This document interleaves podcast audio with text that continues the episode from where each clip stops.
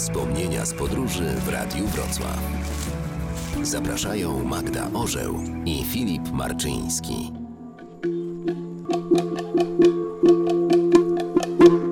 Między filipińskimi wyspami najlepiej latać samolotem. Połączeń jest dużo, bilety dość tanie, wszystko miało iść jak po sznurku. Podróżowaliśmy z bajecznej wyspy Boracay na cudowny Bohol. Niestety kilka dni wcześniej rozpętał się super tajfun.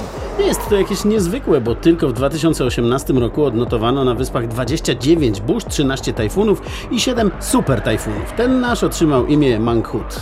Uderzył akurat w północne wyspy, więc my na południu jedynie widzieliśmy zachmurzone niebo, dość silny wiatr, ale bez przesady. Nawet to malowniczo wyglądało. Ołowiane chmury na niebie i lazurowe wody morza. No ale samoloty nie latały.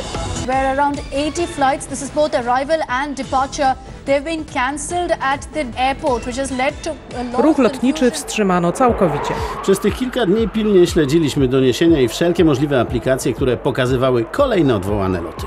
W końcu, na dzień przed naszym rejsem, wiatr ucichł. Wszystko wróciło do normy. Uf, co za ulga. Lecieliśmy z przesiadką w Manili. Tam na zmianę samolotu mieliśmy ponad dwie godziny i wydawało nam się, że to zupełnie wystarczy. Co za naiwność. Tym bardziej, że musieliśmy odebrać swoje bagaże i nadać je jeszcze raz. Samoloty na Filipinach latają jak chcą. Rozkład lotów to jedynie teoria. 30 plenum spółdzielni Zenum. Słucham? Nie, my po prostu tak nazywamy taki dzień, kiedy wszystkie samoloty odlatują o czasie i wtedy jest taki bałagan, że z niczym nie można zdążyć. Ani razu żaden z naszych samolotów nie wystartował punktualnie. Tym razem oczywiście też tak było. Maszyna wzbiła się w powietrze dwie godziny po czasie. Nerwowo przygryzając paznokcie, próbowaliśmy uświadomić stewardesom naszą trudną sytuację. Może jakaś szybka ścieżka, ale bez skutku. Wiadomo, że samoloty się spóźniają. Do Manili dotarliśmy na styk. Biegiem wypadliśmy z samolotu. Ja czekałam na walizki. Ja pobiegłem do bramki nowego rejsu, żeby jakoś opóźnić obsługę. Dobra, odebrałam walizki, dwie. Biegnę z nimi, przepychając się przez ogromny tłum. A ja cały czas gorączkowo tłumaczyłem obsłudze, że jeszcze kilka minut, żeby jeszcze nie zamykali. Please, please.